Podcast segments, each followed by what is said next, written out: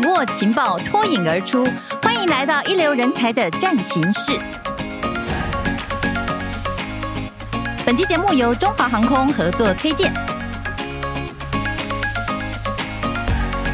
嗨，各位朋友们，您好，欢迎收听这集《人才战情室》，我是主持人彭云芳。呃，最近您忙吗？有没有忙着出国呢？在疫情之后，所谓的报复性旅游哦，看到各个机场里面呢、哦，国际机场全部都非常的热闹，班机好拥挤哦。只要抬头看看周边天空的起降，非常的忙碌。航空业真的是无数的社会新鲜人，或者很多跃跃欲试想要转职的朋友，蛮向往的一个梦幻企业。不过印象当中，好像门槛很高，不容易挤进去的样子哦。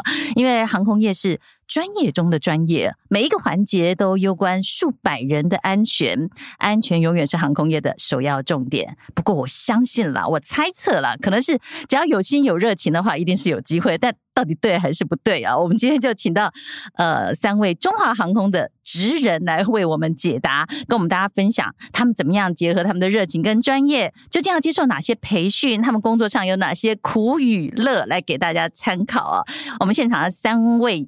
起降的指挥家，第一位我们欢迎是，他是气象专员魏志宪博士，魏博士您好，主持人好，各位听众大家好，我们听到 非常美好的声音哦，我相信您如果在跟大家在传递这种气象，您肯定当气象主播，常常有人这么说吗？呃，我希望有这样一个机会啊，非常欢迎。那另外还有两位呢，诶，这工作上也不太一样啊、哦，一位是签派督导。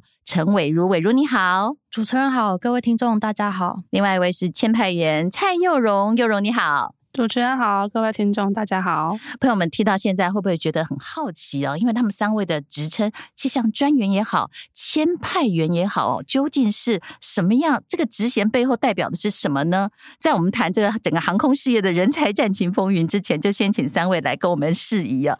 你们的工作。内容是什么？执掌是什么？有什么样的特色？先带我们认识一下好吗？魏博，你，其实气象专员这个顾名思义来说呢，啊，就是为。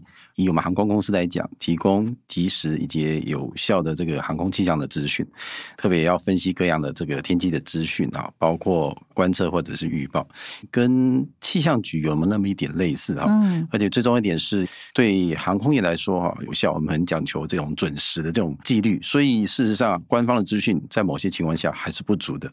所以当时在华航的几位啊高层主管，他们有这样的一个想法啊，要能够找几位气象的这个。专员来提供这样的资讯，不只是这样而已哈，我们还有其他的开始一些气象的业务，包括教育训练，还有一些商用的气象资讯的维护等等。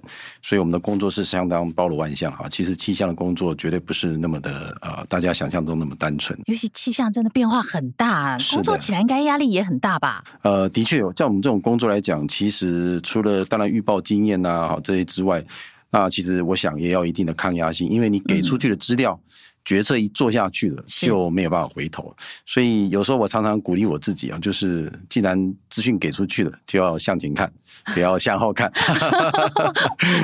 一边工作一边给自己打气。对，因为即使我已经有相关的工作经验，那当然也有具备相关的这个专业知识。但是，就像刚刚主持人说的啊，气象这种东西，你很少找到说历史上同一天同一个时刻发生同样的一件事情。确实，因为真的瞬息万变。是的，所以。听起来就是要有丰富的经验，然后要准确的判断，然后还要负起责任来。对，而且真的要向前看了，不然其实你常常会觉得纠结在那个一两个数字当中哈。哦、其实是很多的时候，呃，我们都会觉得说，到底自己适不适合这个工作？对，哦、一直保持在自我怀疑里面。不过这有时候也成为一个动力啦，的确是会越来越好。对，你就会不断的在动脑，想说怎么去找更多的资源来弥补你的不足。嘿，对，这个的确是，我想也因为我过去也做很多教学研究的工作，所以在这部分会有一个比较强烈的这样子的一个，呃，说实。使命感吧，或者说是一种工作的一种态度，这样是。然后，身为这个全台湾少有的这种航空公司里面的气象专员，我相信这压力真的很大。待会请您再多谈一点哦。那我也同时很好奇的就是两位签派员哦，伟如跟佑荣，跟我们说一下什么叫签派员啊？在航空公司里。我们航机签派员的工作内容其实就是制作飞行计划、航机签放、航勤守望，还有异常状况的处理。那目前民航局发给执照的航空人员，目前总共有六大类。大家最熟知的就是航空器驾驶员，也就是飞行员，就是机师。对，就是机师。哦。还有飞航管制员，另外还有像是机械员、维修员，还有就是我们现在的航空器签派员。嗯，刚才听起来有的是。是在飞机上的，有的在可能呃管理的中心的，对，是。那你们是在？我们是在地面上的。嗯哼，因为根据二零二三年的统计啊，其实签派员是蛮少数的。全台湾大约有三千一百位飞行员，三百三十位飞航管制员，有就是我们比较熟知的塔台，是还有航管们。签派员却只有两百一十二位。目前，嗯。目前中华航空大约有一万多个员工的话，签派员大约只有五十位哦。那我们二十四小时、三百六十五天全年无休的守护着我们自己的航班。好，那刚刚佑荣提到嘛，我们签派员的角色主要就是协助机长完成飞航前的准备，还有跟机场共同处理航程中任何的突发状况。嗯，呃，我们自己其实都觉得是公司里面的常进人啊，就其实蛮 蛮少见的，二十四小时都在轮班。呃，刚上线的。时候有前辈跟我分享过一句话，他说：“签派员的工作就是 Nobody knows what we do until we don't do it。”哦，太好了！可是就知道真的是必须要完全无缝接轨，对，每一分每一秒都要有一个签派员在执勤着。对，然后我们现场竟然有两位，所以你们其他的同事现在 很辛苦，他们很辛苦。各位想一想哦，全台湾只有两百一十位，整个华航只有五十位，那现在有两位在我们现场跟大家分享，真的是非常难得的经验。他们平常虽然是常进人，现在呢，可能大家也看不到他们了。不过我们可以看一下我们相关的一些相相照片哦，我们的介绍哦，希望大家能够对这个签派员工作有更多的了解。那你们每天这个上下班的时候都在忙些什么呢？呃在轮班的过程，除其实除了飞行计划制作之外，我们也要考量航路油量以及酬载。例如，呃，冬天从美国回来的航班是逆风，那我们的油量要增加的比较多，酬载就会相对比较少。那酬载的部分其实就是乘客或货物，前派员要在有限的情况下，尽量把尽量可以让大家都上得了飞机，然后货物也可以回得来。那我们的工作还包含航勤守望和异常状况的处理。依照民航法规，签派员是要二十四小时的监控我们的航机，所以大家其实不用担心，因为大家在飞机上休息的时候，一直都有专人在守望着飞机。哇，有一双眼睛在看着我们，像个保护天使一样，真的非常好。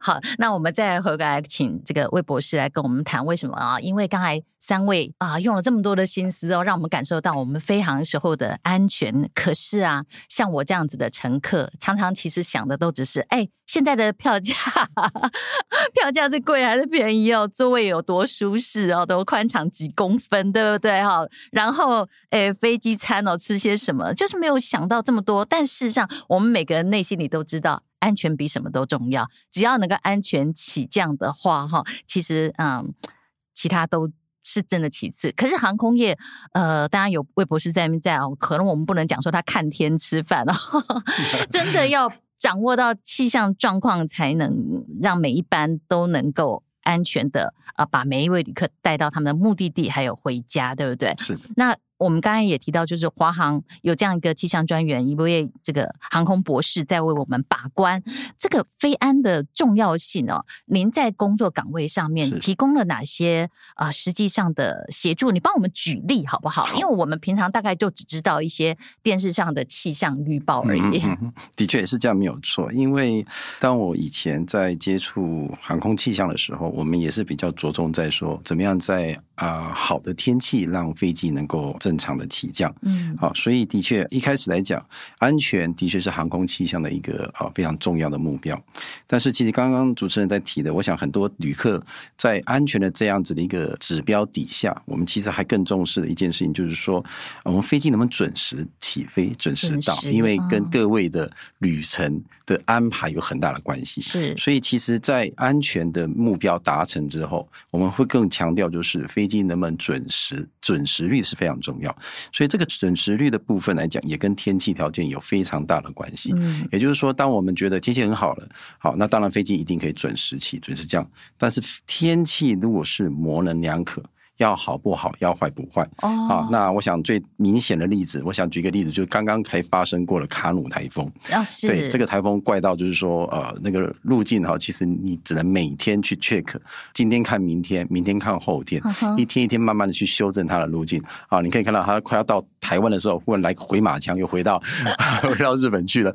好，那刚好就把这个呃日本冲绳岛啊那霸机场包围，好，已经包围了四五天，好，围城之战啊，那。让里面的旅客几乎逃不出来啊！所以，如果在这样一个情况下，那我们是不是能够啊利用非常有效、更精确的气象资料，然后呢，我们可以掌握到底五到六天的围城之战之间有没有任何的空档，可以让我们的航班去把旅客给疏散回来？哦、我想，呃，可能有看到主持人可能有看到新闻说，是很多旅客在那边已经等到不耐烦了，打电话回到我们民航局说，到底飞机什么时候要去把他们救回来？这样。有时候我们看到天气不好的时候，真的是你在机场哦，哭也不是，闹也不是哦。对。然后这时候真的心里要祈祷，就是说，哎，希望我要搭的这一家航空公司里面的这位，呃，能够有一位这个。气象的专员 能够帮我们把天气掌握到那个最刚好的 timing，是把我救出来。所以你要想到说，好，我们说这个围城之战围了六天，可是你中间你要掌握一到两天之后，我们这么叫窗区 window。啊、那这个东西，事实上你说这一两天天气真的好到不行，倒也不是如此。好、嗯，好，所以其实有时候你会锱铢必较到说，哦，是不是我们可以早个两个小时？是不是可以从早上提早到前一天晚上？是对。那有时候像刚刚主持人讲了，安全的。的保护伞底下，我觉得可能还有一些可以其他的缓冲的部分，比如说，我觉得前天晚上的天气条件是可以的，但是公司可能啊还有其他因素必须要考量，所以就会决定在隔一天早上让航班出发。到抵达这个机场，好，那有时候当然我们也会跟其他航空公司做一个 PK，就是说啊，我们是这个，就是说啊，我们是这个抢头香啊，好，第一个到了这样子。当然有时候那个意义不大，不会意义不大，你知道被困的那些乘客们会欢呼，哎，对不对？我想对，相信魏博一定在工作当中，尤其是像您刚遇到这种台风啦，在这边困着不走的这种状况的时候，必须要全程的一直是紧盯，那时候心里的负荷。课很重，但是当整个任务完成的时候，成就感也一定非常大。这个呃，竞争的对象除了同业之外，还有就是变化多端的天气。真的你要有在你的脑袋里有多少的 data 在那里啊？整个大数据。对，所以你所以你要你要能够在一个很短的时间之内，你要处理所有的资料。那当然，这个第一个经验很重要，第二个善用工具也很重要。所以这的确，我过去的教学研究的经验也辅助我做不少这样的事情。是是，所以你们必须要具备除了气象方面的专业知识之外，还有很多很多的经验对的累积。是对。对能够看一点点就知道全局，而且还有一点是你讲话不能模棱两可，因为做决策的人他没有办法做决策，因为你不能说，其实事实上在呃气象局他们所提供这些所谓几率预报来讲，在我们航空公司是不存在的哦，没有几率这件事情，不是零就是一，对哦，天气可以模棱两可，您出口的话不能模棱两可，对，是决策就是决策，是是哇。这觉得 这真的是一个哇很了不起的一个工作。好，那么您这个相关的决策，当然跟我们签派员也有很大的关系，对不对？而且签派员据说被称为航空公司的中枢神经呢。我想您刚刚两位也有提到，就是一定要呃任何一个时间。全年无休的要专注在工作上面，那要多大的热忱啊？请问你们刚才提到的要制定飞行计划，这这个工作的内容是怎么做？我们呃，请伟如跟佑荣跟我们谈一下。我们我们可以用一个简单的例子来解释，就是大家要出门旅游的时候，行前准备是很重要的。我们会看天气的部分，看会不会下雨。呃，我们的目的地是不是有出太阳？那我们签派员在制作飞行计划前，也有很多层面需要做考量。我们也会必须要收集起降机场、备降机场，还有沿途航路的天气预告，还有预报。就是我们会跟我们的气象博士去做一个天气的讨论。哦，所以你们之间。往来是非常密切的，对，我们往来是非常密切的。然后我们要确认天气是否适合飞行，比如说目的地的降落的天气是否合乎标准。会不会影响航机的起降？那另外，就像刚刚说的，大家出门旅游的时候，我们也会注意交通状况。就像我们要上高速公路前，会比如说会看一九六八的那个 app，说，哎，哪边会不会塞车？我要走高速公路还是走平面？那我们签派员就是在制作飞行计划的时候，就是会特别注意飞航公告。飞航公告就是上面会说，起降机场或是沿途的空域有没有一些运作的规定或者是限制等等。就像最近大家都很关注的乌俄战争的爆发，嗯，嗯，是对。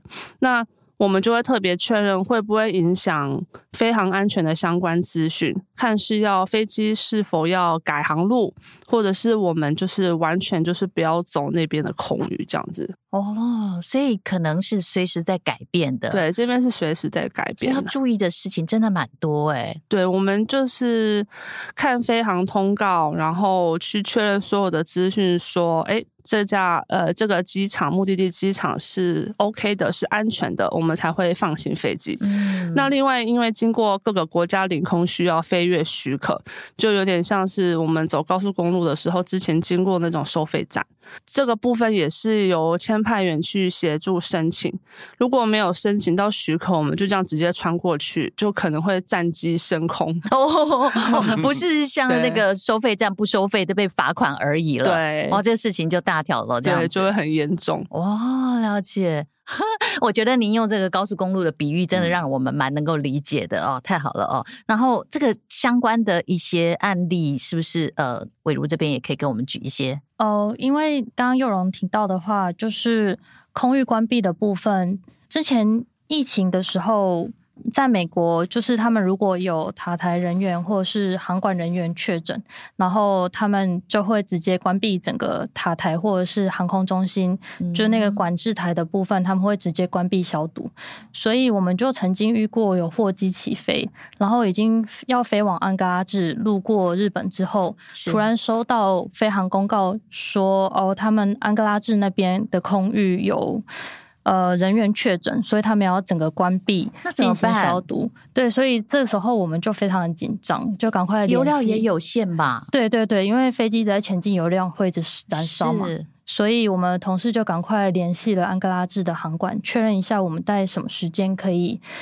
尽量的安全的抵达安哥拉治的状况。那如果来不及的话，就是看看有没有其他的方案。那这中间也要跟飞行员还有各单位进行很迅速的调整。哈，这很不容易耶，感觉好像大。对呀，前面有一个世界地图，然后哪里可以起降，通通都要随时的掌握，对不对？很可能路线要改变，很可能停降的地方要改变。对，所以我们对于心脏要很大颗，对，心脏要非常大颗，而且脑子要思考的非常的快。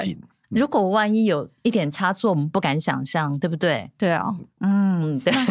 所以乘客都不知道在上面发生了什么事情。对，乘客还很开心，想说我，哎，我晚晚十分钟，我刚好这部电影可以看完。对对对。所以我们都说，为什么签派员像常进的？因为就是默默已经把很多事情都处理完，然后乘乘客才能还有货物才能安心的在飞机上。是是是啊，我们丝毫不感觉到这背后到底你们花了多少的心血啊，绞尽了脑汁，对不对？没错。那那对航空公司来说，在安全的情况下，其实经济效益也是很重要的考量。因为签派员要了解飞机的状况适不适合飞行，预估航程需要燃烧掉多少油量，能载运多少乘客、行李跟货物。一方面帮公司节省成本，一方面也帮公司争取最大的获利。嗯，那我们就依照前面提到的考量，规划出一条最安全舒适的航路，制作出飞行计划后，在上面签名，以示负责。所以签派员其实也要负蛮大的责任，哦、因为民航局有发专业的执照给我们嘛。是，那是要需要专业执照，没错。那每一次的签名都是很重要的一次承诺，没错。每一份飞行计划，签派员都要在上面签名。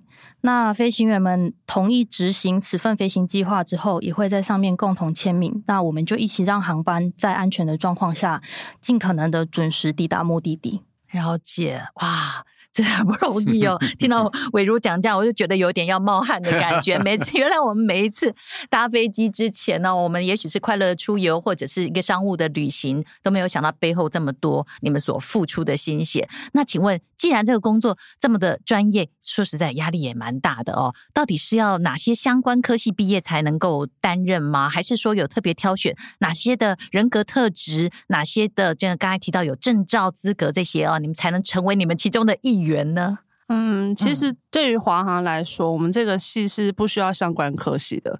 我们单位里大部分同事同事其实都包罗万象，有各科系都有，对，各科系都有，心理系啦、设计系、教育系，然后像我是外文系的，就是跟这个行业基本上是完全没有相干。哦，那我们大家都是录取进了公司以后，才开始做一连串的训练。哎，那请问佑荣是不是在进来担任签派员之前，也跟我一样不太知道什么是签派员？对，我其实我完全不晓得签派员是在做什么的。哦。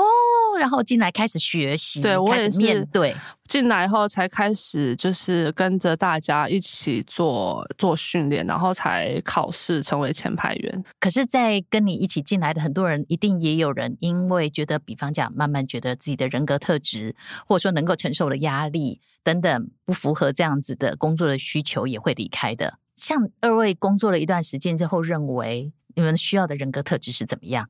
因为我先提到，就是进来我们的英文能力是最基本的，因为毕竟我们的手册全部都是用英文撰写，是对，所以除了英文能力以外，我们还有沟通协调能力。因为当发假假设发生事情的时候，我们除了要跟飞行员讨论，那我们也要跟我们的同事、我们的主管去讨论，要在要给他们算是一个方向。去告诉他们目前飞机的状况是怎么样。那还有团队合作精神，对，我们这个单位其实不是靠一个人就能完成哦，是我们一定要。是大家一起通力合作才能达成任务。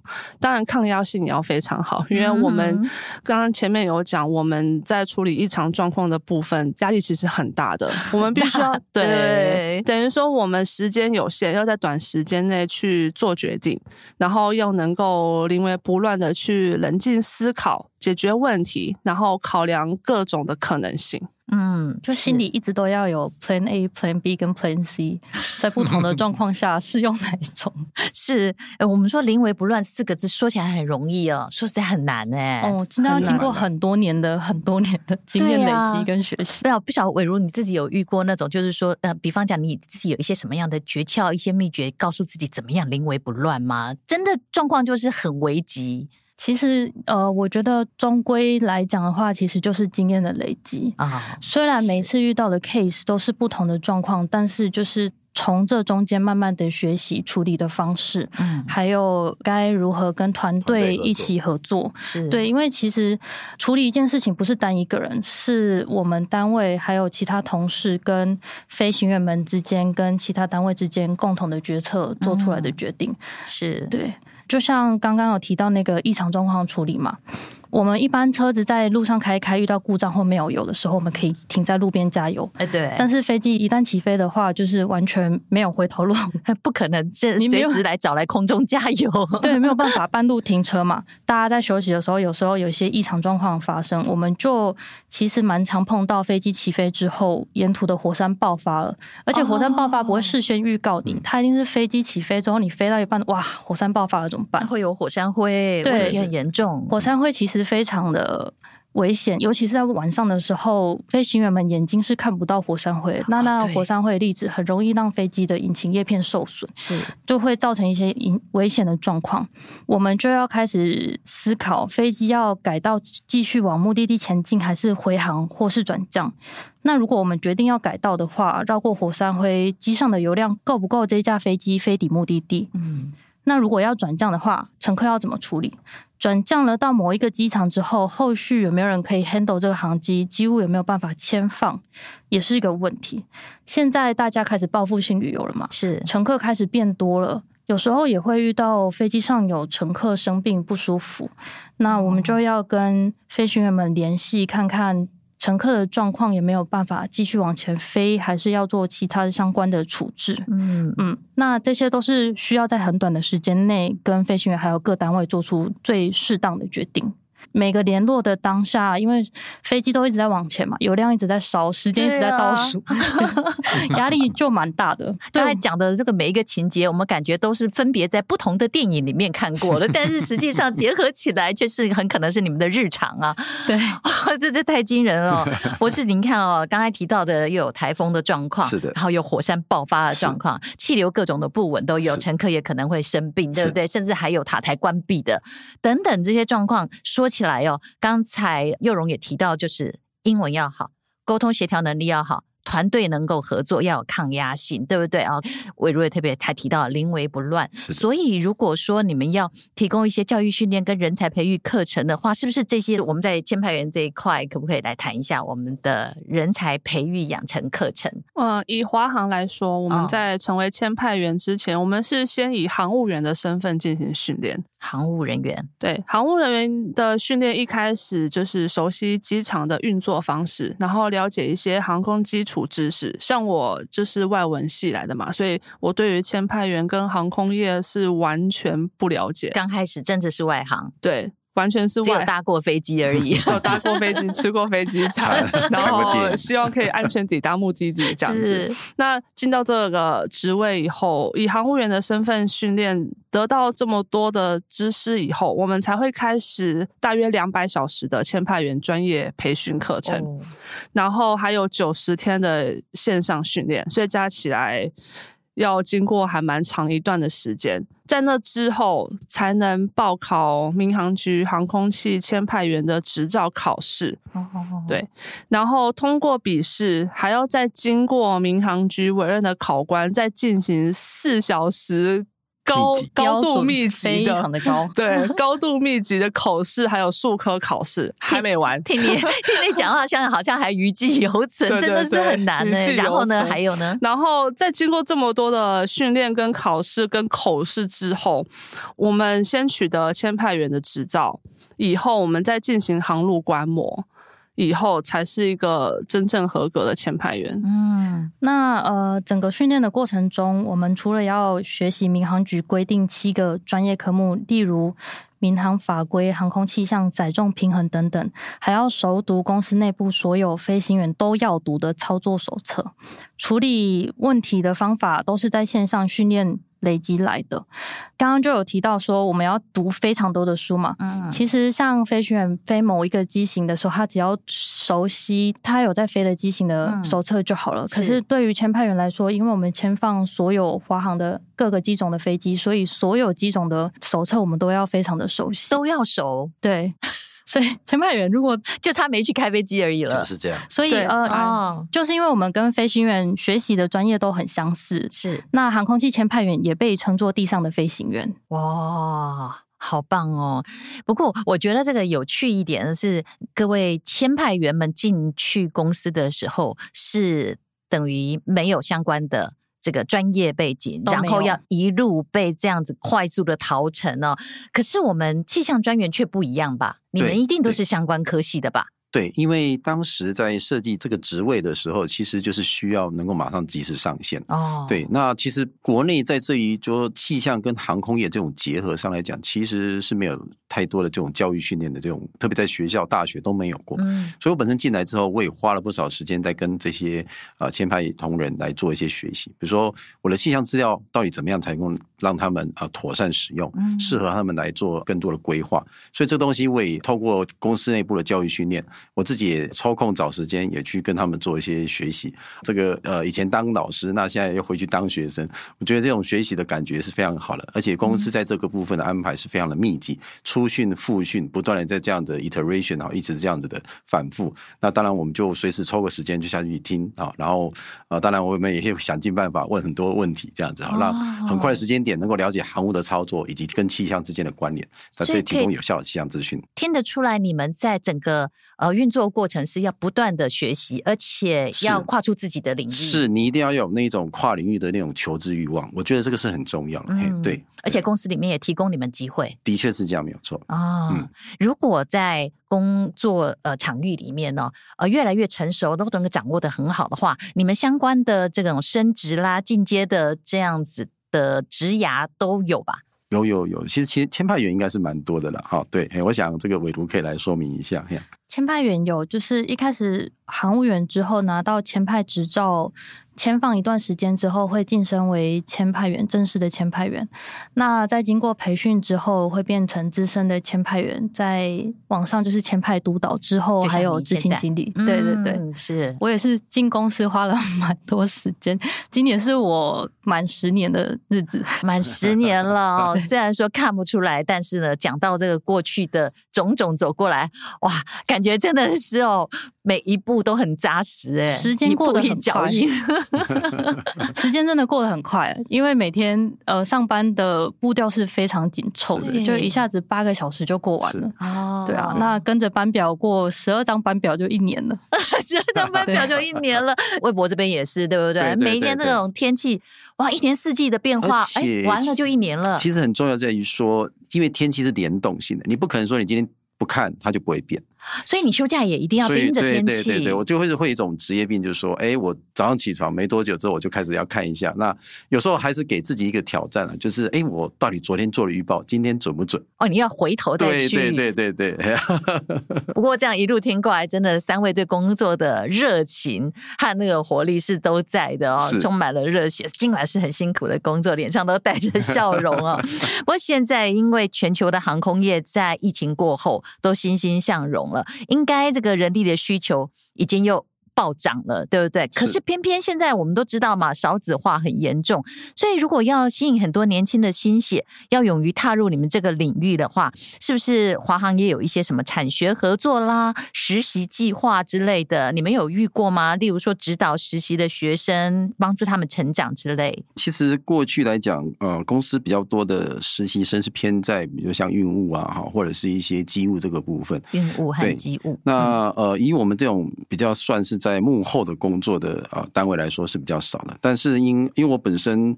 呃，过去在啊大学教过书嘛，所以我对教育训练这一块其实有蛮大的兴趣。嗯、那后来我也跟我们的主管啊啊多做了一些沟通争取之后，那我们今年在我们这个航呃联合管制处啊，我们也有争取了啊四位这个实习生。好、嗯，那来自于不同的领域哈，有航空的，也有一些国际学程的。那像我本身也有一位航空气象的这个实习生，因为我以前教过书，也带过硕博士班的学生哈，那所以对于指导这个实习生来讲，我是比较不陌生的哈，我大概知道怎么去做。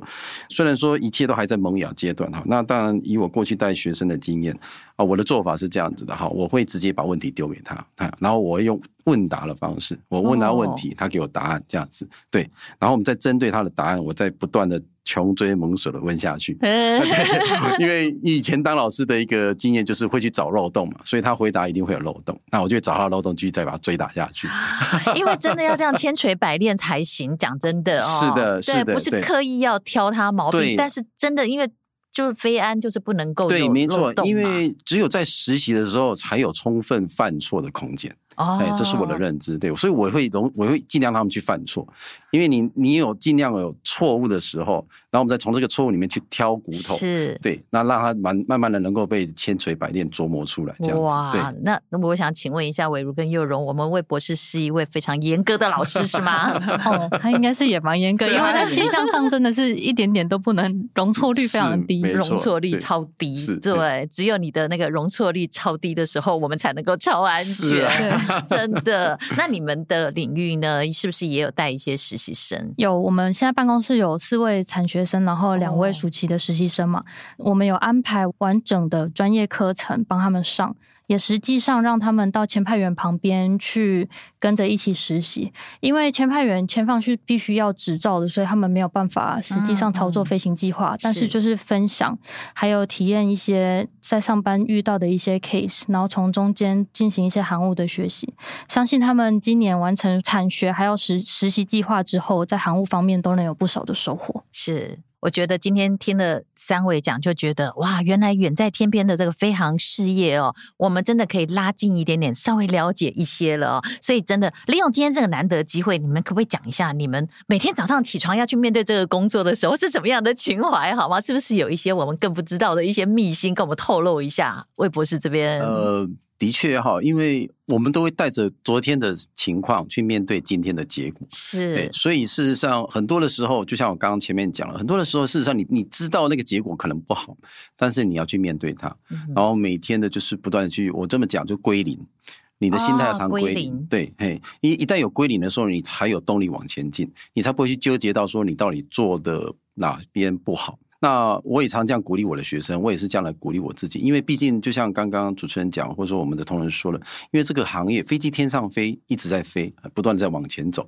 那同样的，我们的心也跟着飞机一直往前进。哦，对 说的真好。是，所以如果你说你真的停在那个脚步上，你在那个点上纠结的话，那就会造成你在工作上可能会出一些状况。嗯，所以一定不能纠结在某个点往前走。然后是呃，当然没有错，因为已经在线上了，不太有犯错的机会。但是我想，如果如果真的有一些错误的发生的话，我们就真的就彼此打气，然后往前前进。这样有时候真的，我觉得这还有一点是从中去找你的成就感，跟你所喜悦的。嗯、有时候那个不是说从你的薪水或从人家的鼓励当中来，而是你看到，就像刚刚说了，我们赢人家一点好了。比如说有人说啊，你们就这一次又完胜叉叉航空，对吧？那你就会觉得说哇，真的这种这种感觉，就是说你会觉得哦，我的努力是看到结果的。是，嗯、谢谢。您会不会？特别喜欢那个晴空万里的天气，还是什么挑战都来吧？呃、如果有晴空万里的天气，我想我这个位置大概就不存在了。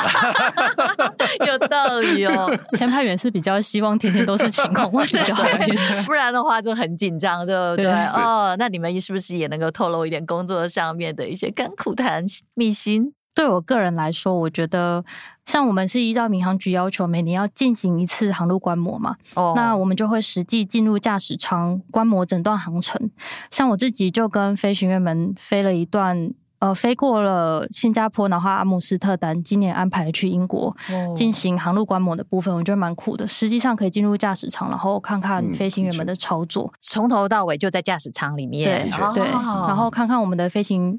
做出来飞行计划是不是跟实际上教官们在操作上是比较吻合的？有没有需要再调整的部分？哦，对啊，这样的一定收获很大，蛮有趣的。因为一般我们如果是乘客的时候，其实没有没有什么机会可以进入到驾驶舱。里面去做观摩，是对对对。那另外我们也不吃凤梨，凤梨相关的食品一律 禁止进入办公室，不能碰。非常就是一旦只要进入到办公室里面出现任何凤梨的字眼，凤梨相关的产品，一定非常忙碌，屡试不爽，超可怕的。如果是 对，如果是凤梨口味的也不行，所以凤梨酥也不行。其实真的很有意思哦，就是每天工作上面有一些我们所想象不到的，你们在背后的努力，对。所以幼荣一定还有一些可以跟我们分享的。呃，对，因为其实基本上我们工作每天都充满挑战，一早起来完全就是全新的一天，昨天的事就让它过去。哦，上班之前其实。永远都不晓得什么会在等着你。今天手气好或是不好，当然看天气，其实也可以大概推之一二这样子。毕竟常常遇到突发状况，然后我们短时间内就得做决定，快速见招拆招。那每天那个肾上激素整个每天都在大爆发的情况下，刺激又紧张，但是也会觉得嗯，每天的工作都充满挑战性。顺利解决问题以后，你就会觉得啊，松一口气，然后看到航班这样安全的起飞，然后降落。就会有满满的成就感。嗯，天天看飞机的话，那么等难得休假的时候，还会想要搭飞机出去玩吗？哎、欸，其实会，还是会哦。对，进航空业以后，发现飞机会看不腻，就是会，而且会有一个职业病，就是你就算在外面看到飞机起来，你也会想要看，哎，现在是哪架飞机起飞？哎，今天用什么方向的跑道起飞，或者是落地？现在天上的是波音的，还是是那个空中巴士？就是好有趣哦，你。原来是外文系的，结果现在变成一个航空迷了。对，我现在是半个航空迷。然后你会不会说啊？今天我要搭飞机，我要特别确认一下，我过几天要出国，你看看天气怎么样？对，对不对？接到我是我下礼拜要出去东京玩，天气状况怎么样？这没什么，更多是来问什么时候放台风假。这非常有趣了！所以看看哦，真的非常难得。我们今天在节目里面有请到一位是。幕后英雄，因为两位是藏进人的，对。但是让我们很具象化的看到啊，航空业的内部，事实上这个工作听得出来，觉得必须要很大的热情，但是也非常的有成就感。所以，如果有志于此的朋友们哦，真的可以试试看，对不对？欢迎。非常感谢，对。好，三位华航人跟我们现身说法，谢谢你们，谢谢，谢谢，谢谢感谢所有听众朋友们的收听，我们下次见，拜拜，拜拜，拜拜。